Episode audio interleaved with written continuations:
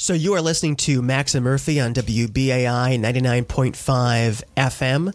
And I think we are going to go right to our next guest since he is on the line and move from talking about Governor Cuomo maybe running for a higher office someday to someone who is actually running for higher office now. We have on the line City Council member Rafael Espinal from Brooklyn. He is a candidate for public advocate. Uh, Councilman, welcome to the show. Great to be on, guys. Thanks for having me. Are you running for president at any at any point in the near in the near future? Well, this race right happening right now is actually a uh, way to get my name out and yes. uh, hopefully put myself on the ballot. Shrewd. There you go. Win the public advocate special election, and you still have time to run in 2020. So, uh, uh, council member, good to talk with you. Tell tell us and listeners here on WBAI just a little bit about who you are, the district you represent. You know, so we'll get into you know what you think are your top accomplishments, but just a little background on sort of who you are and, and where you're from. Sure. I'm a born and raised New Yorker. Lived in Brooklyn my entire life. Uh, grew up in East New York, Cypress Hills, probably one of the most disinvested neighborhoods in the city uh, historically. Uh, neighborhood that's always had high crime, uh, very high unemployment rates, uh, probably some of the most disinvested schools and infrastructure.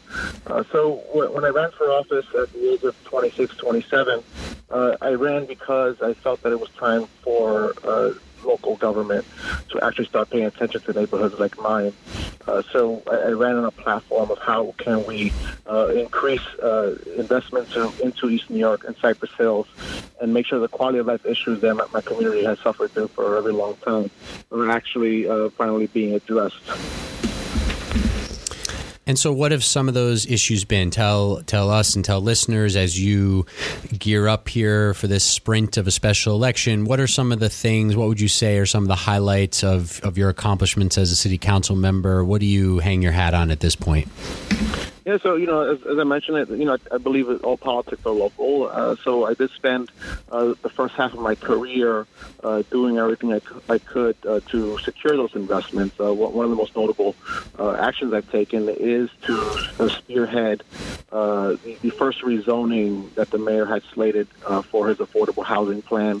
When he approached my district, you know, it was I saw it as an opportunity to finally get all those investments and making sure that that my my district had the best schools the city had to offer, uh, had some of the most affordable housing that the city had to offer. Uh, that we were able to uh, use the opportunity to create good paying local jobs so, that people in my district uh, could be able to afford to continue to live in their communities. Uh, and also, uh, my district is, is a, a district where uh, a lot of homeowners reside. You know, one or two family homeowners who uh, suffered through the uh, foreclosure crisis in the 2008. So I also started an opportunity for the city to actually uh, start having a real conversation of, of, what we're going to do to give those homeowners uh, the resources they need to stay above water and continue also providing affordable housing for the tenants that live in those homes. Uh, so through that rezoning, I also pushed the city to create a, a legalization basement pilot program uh, where East New York will be the first neighborhood to uh, to allow for uh, uh, legalizing of basements. and you know, I, I, guess I would say overall we were able to bring in over a quarter of a million dollars uh, uh, of historic investments, and we're going to see a, a lot of uh, the fruits of that labor over the next few years, uh, and especially after, after, in the past two years, we, we have seen um, the neighborhood start receiving those services that we never had before. For example, there's a workforce one center where the unemployed and underemployed are, are being able to connect to jobs across the city uh, and in the community. Uh, there, there is a community center that the, that the, neighborhood has never had before, which is actually being worked on right now and should be, and should be opening its doors uh, sometime at the end of this year. Uh, and, and the list goes on and on. But I, I, have to say that I feel that you know everything that I that I set out to accomplish uh, as a council member, I was able to do. Uh, and, and in the past two years after the rezoning, I, I felt it was time for me to look at how policy policy um, uh, could, play a major role of shaping the direction of the entire city. Uh, and I started branching out and working on legislation uh, to make sure that New York City uh, is continues being the city that never sleeps. I, I, I passed legislation to repeal the historic, uh, notorious cabaret law and also created an Office of Nightlife to help support the 25,000 uh, nightlife establishments across the city and the 300,000 workers that work in those establishments. And I've also been focusing on environmental issues. Uh, I've been leading the fight uh, against single-use plastics. Um, I have another bill that will require green roofs across the city, and um, you know, I, I, just think it's important that we continue those conversations. And I see the public advocate uh, position as a as a as a place where I can continue my work in a larger platform. Councilman, since you mentioned land use in East New York, the rezoning there, obviously a huge uh, part of the, the story in, in recent years. You and your council colleague Antonio Reynoso have been involved in this Bushwick community plan, kind of trying to lay a community inclusive framework for what is expected to soon be um, some rezoning of that neighborhood. That's obviously been um, a, a kind of long running process, a very delicate process. It's at a pretty important stage now.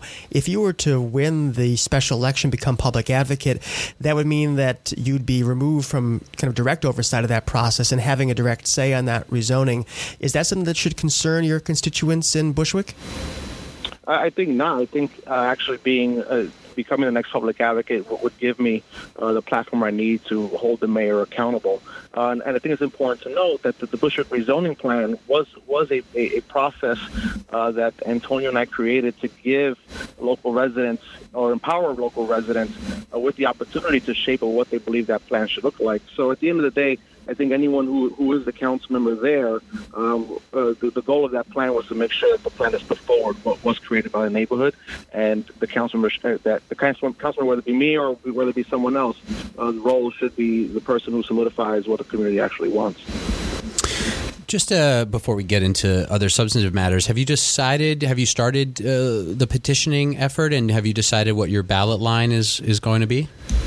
Yeah, so we actually got the petitions hot off the presses. The, the ballot line will be uh, uh, the Livable City Party. The Livable City Party, okay. Yeah, I think, I think New York City has, has become less livable. Uh, it's getting harder and harder uh, to be a New Yorker. I think it's time that we put a platform forward that's going to make a, New York City uh, that, a, city that's inclusive for all, but also uh, addressing a lot of the societal and environmental issues uh, that we are facing today. and our team will go out actually tonight. Um, we want to nights, um, uh, getting signatures and making sure we have the signatures we need to get on the ballot. We're you're sort of in and out a little bit, so if we lose you for a second, uh, call us back. Uh, the the livable city, so that that should uh, get us, I think, a little bit more into what your platform looks like for becoming public advocate. Tell us a little bit about what that looks like. This is obviously an office where the office holder gets to decide a lot of what the the office does and the priorities and the functions of the office. What would a public advocate's office under Rafael Espinal look like?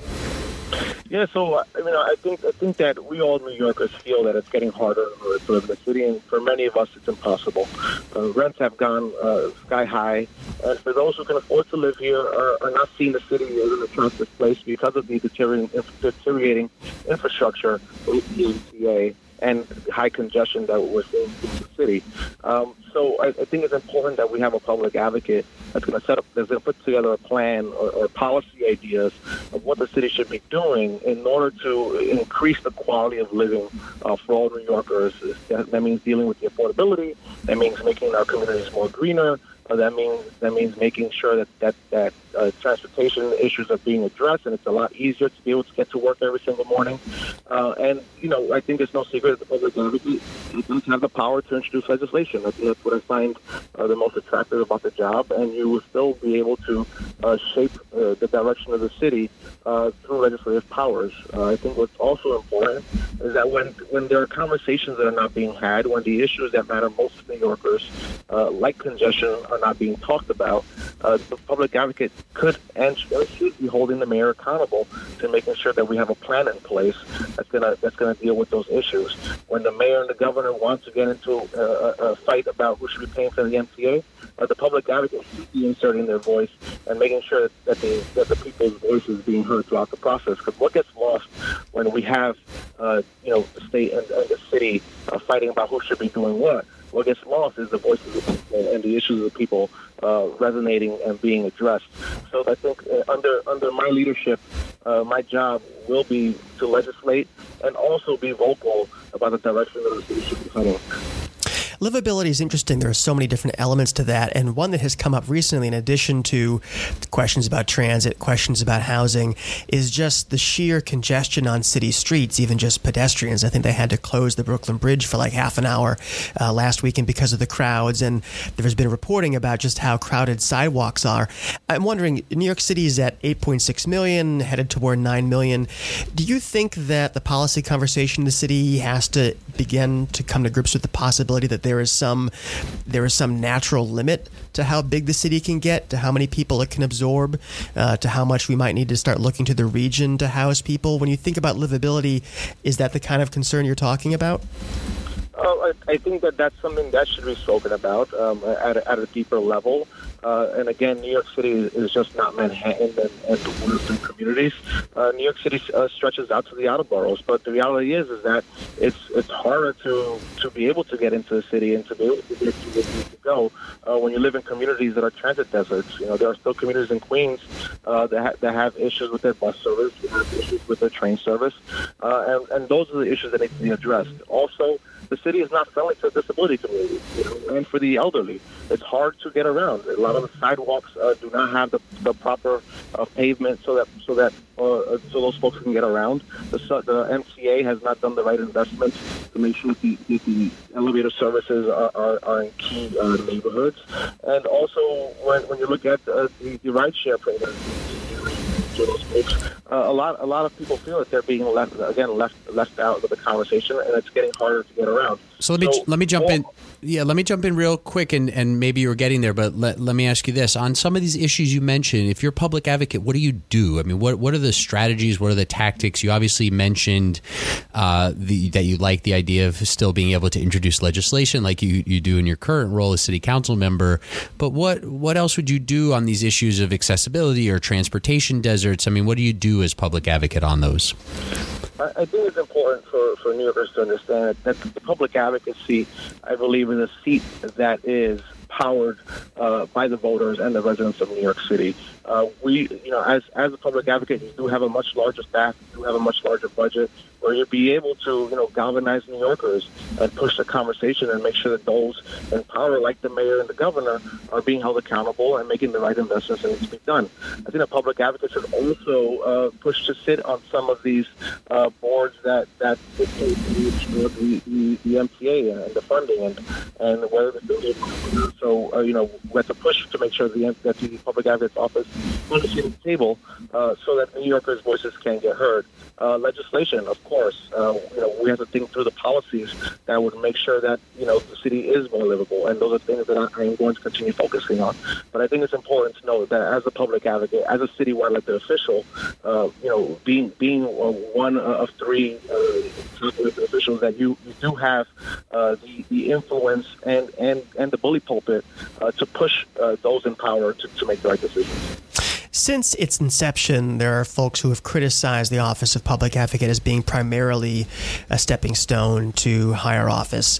And there have been four public advocates in, in city history thus, thus far. I'm sure if you were elected, you'd be your own person. But looking back over the time in the city that you've been paying attention, what's an example of a case where the public advocate's power has been used effectively? Um, one of the predecessors in that office, something they have done that you thought was an example of this is why this office needs to be. Does anything stand out in your mind? Yeah, one thing stands out, and again, it comes back down to legislation. And Tish James, I believe, uh, passed one of the most important bills uh, in this past four years uh, when it comes to uh, labor and, and the gender uh, pay equity gap. Uh, she passed a piece of legislation that prohibits employers to ask salary history applying for a job there. And what that means is that, you know, especially women who have been out of the workforce because they probably took time off to raise their families are able to apply for a job without having to, you know, state what their previous salaries were and be able to compete for the salary that the job is uh, actually offering. Uh, we see a lot of employers who, um, who, who we seem to have lost you there, council member. Are you with us? Yeah, I'm, I'm oh. here. Yeah, I'm yep. sorry, I'm here. Yeah, you were saying so, the legislation. So, of, go ahead. Yeah, yeah. So, so Uh, so, you know, we've seen a lot of employ- employers uh, lowball potential employees because of their um, uh, salary history and not uh, based on what, the, what the job is, should pay. So we're in our final minute or two here with uh, City Council member Rafael Espinal running for public advocate in the special election that is taking place. We've just learned in the last day or two, or actually a few days, uh, February 26th. Everybody should mark their calendars to be ready to vote. Everybody in the city is eligible if you're a registered voter. This is a citywide race. It is a nonpartisan special election, meaning all the candidates have to sort of make up their own ballot line. And we heard from Councilmember Espinal that he's running on the livable city uh, party line that he's uh, now introduced with his ballot petitions. So let's talk sort of the political landscape of this race. Um, we're sort of assuming that once ballot petitions are due, this field narrows a bit from the, let's say, 25 to 30 people who've said they're running. Um, but let's say even there's a dozen candidates running and on the ballot.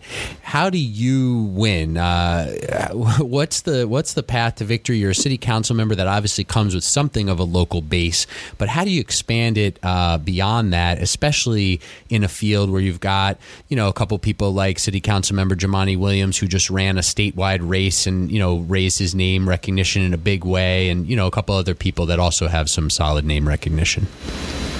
Well, yeah, I, th- I think it's important to know that I, I've I've done a lot of work that has gotten citywide attention, uh, wh- whether it be banning plastic straws or trying to legalize uh, e-bikes for delivery drivers. Uh, I, I've, I have a record of, of passing and, and pushing legislation that affects all New Yorkers across the board. I think that has helped me uh, be able to uh, break out of my own district. Uh, but at, the, at, at another point to make is that you know, as a young legislator, uh, I thought it was always important uh, to find ways to get young people involved in the process. And the reason young people never got involved is because government never really spoke to the issues that matter to them most. I think if you look at my legislative history, I have been able to do that. Uh, I hope to increase voter turnout in this election. I'm hoping for a high voter turnout because I think that would only work in my favor. Uh, and I hope that uh, in, in, the next few weeks uh, we're, we're, able to uh, get New Yorkers uh, more and more aware of this race because that would only, I believe, strengthen my candidacy, candidacy and my chances of winning this race. I just want to jump in with one last question, Council Member. You know, this comes up a, a, lot when we're talking about executives at every level these days, which is to what extent and on what topics should they be investigated. The public advocate has some ability to investigate uh, the mayor and the mayor's agencies. The city council has that ability too. In fact, there's a relatively new committee dedicated to that. How would you use the powers of the public advocate to investigate, or would you, uh, to investigate the mayor and his agencies? Is there, anything that jumps out in your mind that warrants investigation? One hundred percent. Uh, I would use those powers, especially uh, to oversee uh, the operations at NYCHA. I think that what we've seen the, the past few weeks and months have been criminal. Uh, the fact that, that Luke wasn't being addressed, and there were there were you know thousands of kids who were being poisoned and and possibly uh, getting symptoms and and uh, illnesses that are going to affect them for the rest of their lives. You know, is something that should not be taken lightly. And as public advocate, I'm going to continue looking into that and pushing across the board to make sure that NYCHA is finally, is finally uh, properly funded but also that any funding that is received is not being mismanaged, not being wasted as well. Well, I think we're going to have to leave it there, Council Member. Thanks so much for joining us here on WBAI. And uh, if we don't talk to you the rest of the way here, good luck on the campaign trail. Thank you, guys. Pleasure being on. Thanks.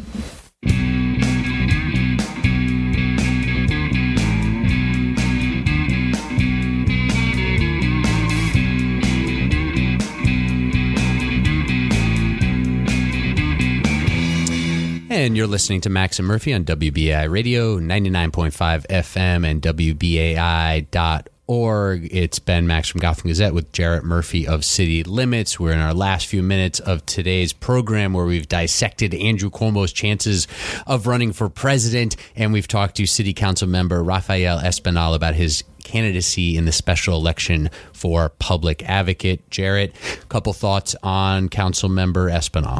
Espinal, it's a you know he, he presents uh, his his resume. There are other things there too. He proposed a bill to I thought very sensibly require netting along the Yeah. uh, railings of uh, baseball stadiums, uh, which as a parent of a, of a baseball fan, I've been very happy to to have heard about. Um, but what's interesting is you, you hear about that and, and his his resume of accomplishments, and others in the race certainly have their resume too. But this is going to be a difficult race for folks to like you and me to cover because it's a special election. It's an office that, despite being now more than 20 years old, um, still um, is kind of enigmatic to many people. And you have such a crowded field, at least at this stage, um, that, and you've moderated uh, at least one debate, maybe maybe more than that, on this Two now, yes. uh, in this race, just trying to get all the candidates in and give due to each one of them is challenging just from a logistical standpoint. It is. It's a little bit wild. Um, you know, I was actually looking at the details of what the debate situation, the formal debate situation for the special election is going to be. And, you know, I was talking with the New York City Campaign Finance Board representatives about this. And uh, basically, you know, like I said, we're going to see this field winnow with petitioning, but there still could easily be 12, 15, 16 candidates. The first first uh, part of the there there's going to be two debates before the special election, so get ready for those two formal debates. Uh, uh, both should be televised, I assume. But um, the first one is just a basic fundraising threshold, so that one could easily see all the people on the ballot make it, and then there would be a leading contenders debate, which is basically up to the sponsors to determine. But this is very challenging. It will be certainly challenging to do a tele televised debate with 15 candidates or even 10.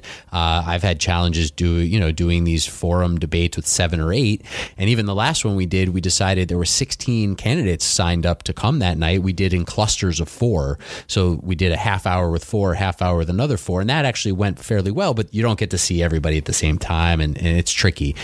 I think what Espinal said about his constituency, that he's made a name for himself with some of this legislation that applies citywide, is pretty interesting. I just don't know how many voters that really gets you. I mean, maybe it's a few dozen in a couple of the industries that matter, but I just don't know how many, you know, sort of voting New Yorkers, even in a special election where the most locked in voters are going to come out, uh, know about his resume. Uh, That's a fascinating element, though, is that because you have this crowded field and because it is a special election on a Tuesday in February where the weather could be terrible, any number of variables that come into it because it's a weather, it's a wintertime election, there is no runoff provision here. You know, usually for a citywide office, you got to get your 40% or there's the top two running off. There is no function, there's no mechanism for that now. So, especially in a crowded field, if you can bring out your voters, the few thousand people who've supported you in the past, you might be in pretty good stead, even if the city as, as a whole does not rise to your cause, just because 10% could win it. I mean, who knows? Or 20% could win this thing. And this is where I think Assembly Member Danny O'Donnell of the Upper West Side has a big advantage because the Upper West Side votes in big numbers. And if he can get his people out from the Upper West Side, he could potentially be in really good shape. Hopefully, we'll talk to him in the coming weeks. Um, although, like some of the other candidates in the race, other Assembly members, he's about to go start his work in Albany for the year, or maybe we assume they're going to go uh, take care of those duties while they're running for public advocate. We'll have to keep an eye on their attendance up there. Um, but that certainly gives him an advantage. And like I said, Jumaane Williams certainly has to be thought of as a front runner because he just ran a statewide race in which he did very well in the city, got hundreds of thousands of votes. Again, special election in February. Who knows exactly what the electorate will look like, but at least that helps him. And then, you know, former city council speaker Melissa Mark Viverito has at least some some advantage in name recognition, although she was only ever really elected in her district. It's not like she's been elected borough or citywide. You get elected speaker by the members. True, in her, last uh, district election, she did not uh, run away with it. But so much to talk about. We'll be hearing from more public advocate candidates here on Max and Murphy. We'll be talking about the beginning of that legislative session in Albany with such a long agenda. Also, the mayor's State of the State address next State of the week. City State coming up City next Thursday, Coming up yes. next Thursday. So much to talk about. Be sure to tune in uh, next week at 5 p.m. in WBAI. You've been listening to Max and Murphy. Happy New Year.